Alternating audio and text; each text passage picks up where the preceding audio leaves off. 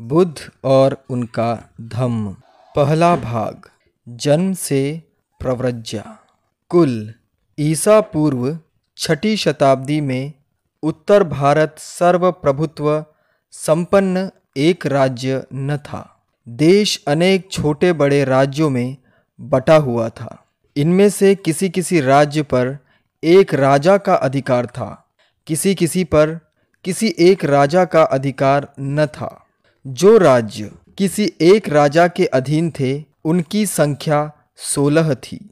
उनके नाम थे अंग, मगध, काशी, कोसल, वज्जी मल्ल चेदी, वस्त, कुरु, पग्याल, मत्स्य, सैरसेन, अश्मक, अवंती, गंधार तथा कंबोज। जिन राज्यों में किसी एक राजा का आधिपत्य न था वे थे कपिल वस्तु के शाक्य, पावा तथा कुसिनारा के मल्ल, वैशाली के लिच्छवी, मिथिला के विदेह, रामगाम के कोलिय, अल्पकप्प के बुली केसपुत्त के कालाम, कलिंग पिंपलवन के मौर्य तथा मग्ग, जिनकी राजधानी सिसुमारगिरी थी। जिस राज्य पर किसी एक राजा का अधिकार था, वे जनपद कहलाते थे और जिन राज्यों पर किसी एक राजा का अधिकार न था, वे संघ या गण कहलाते थे।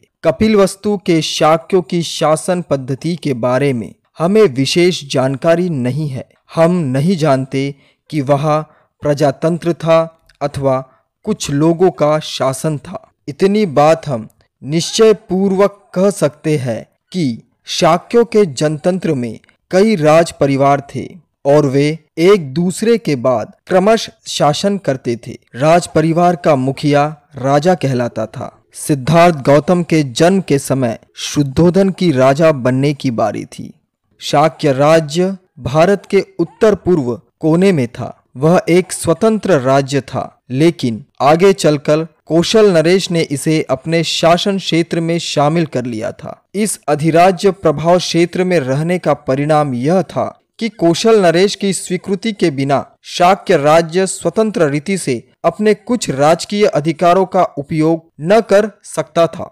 उस समय के राज्यों में कौशल एक शक्तिशाली राज्य था, मगध राज्य भी ऐसा ही था। कौशल नरेश प्रसेनजीत और मगध नरेश बिंबिसार सिद्धार्थ गौतम के समकालीन थे।